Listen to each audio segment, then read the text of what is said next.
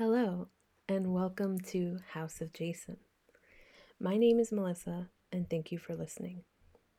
My mission is to create a space for anyone who feels different and doesn't understand why, and to create connection with one another.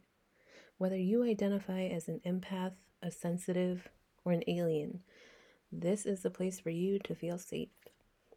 So join me as we learn and teach each other how to build a loving community in this wild world we call Earth. Hi, everyone. I want to introduce myself. My name is Melissa, and I identify as an alien. At least that's how I feel sometimes. I am a Scorpio stellium, a Capricorn stellium, and a fifth house stellium, a Leo south node, and an Aquarius north node, a life path 5, I am a manifester in human design and Latina. I am a healer, a witch, a friend, a truth teller, storyteller, introvert, highly sensitive, empath, yada yada yada. These are all great ways to identify myself and my personality traits. But honestly, I don't really like to get too attached to these labels either. But they don't bother me. Truth is, I'm everything and nothing at the same time somebody, and nobody. Saying that reminds me of a monologue at the end of a show called Midnight Mass on Netflix. There's a very deep monologue towards the end of the show, and one that I go back to every now and then. A couple of lines stuck out to me the most were My name, my personality, my choices all came after me. I was born, I was before them, and I will be after. Another one that I liked was I am everything. I am all I am that I am. It is a deeply spiritual monologue that this person is reciting as a voiceover. And in the scene, she's dying and being eaten by a monstrous vampire thing. Sorry for the spoilers. I think I'm bringing this up not only to talk about unhealthy attachments to labels, things, or people, but also because I need to talk about unhealthy ego. Which brings me to something bad I did. Something I did some time ago. It weighs on me. I'm not going to get into detail, but I felt guilt and shame after it happened. Someone triggered me, and I let my anger get the best of me. To this person, I lost credibility, even though afterwards I apologized. I'm sure in their mind I became a fraud.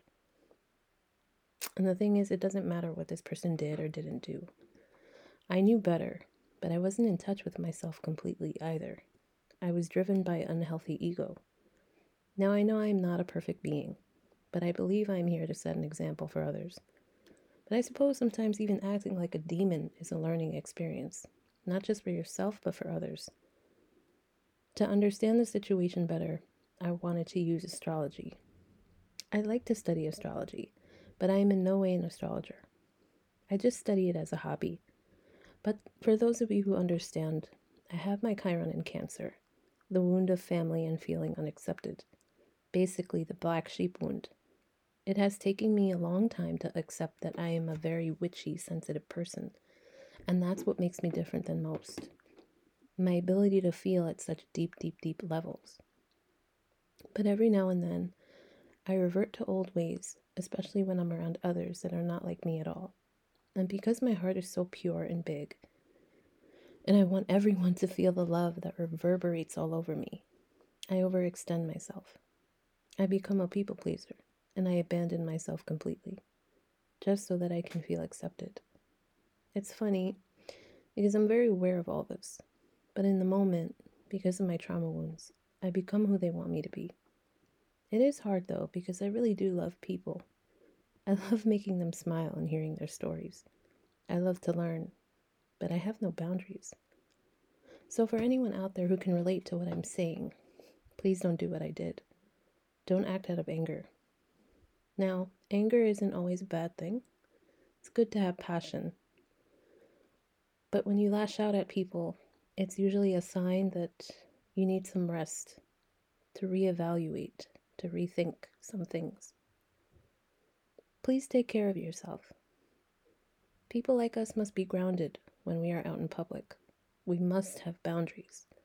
We must know who we are and stand strongly and firmly on that foundation we built, even when others are saying that you're crazy or you worship the devil. Finally, we must take care of ourselves. Get sleep, meditate, have rituals, make sure you eat, talk to someone you love.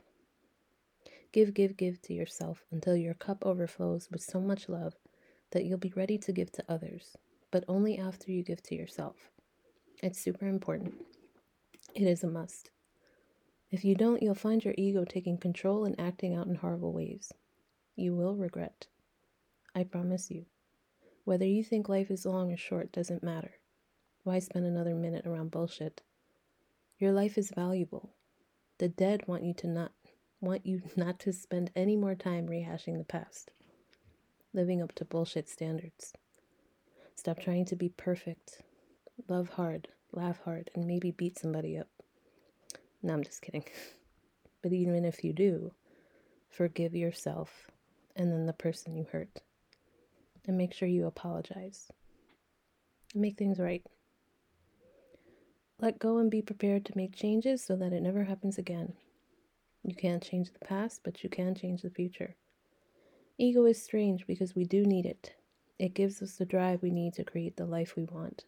But falling too deeply into it Giving it too much power takes all the love away and causes a pain, not just for you, but towards others. So be careful out there. Listen to it, but remember to pull back when you need to. Your heart matters too. In fact, it matters more. Stay strong and love yourself, no matter what, and try not to get so attached to your labels. Respect them, but remember, you are everything and nothing, just like everyone else. Thanks for tuning in.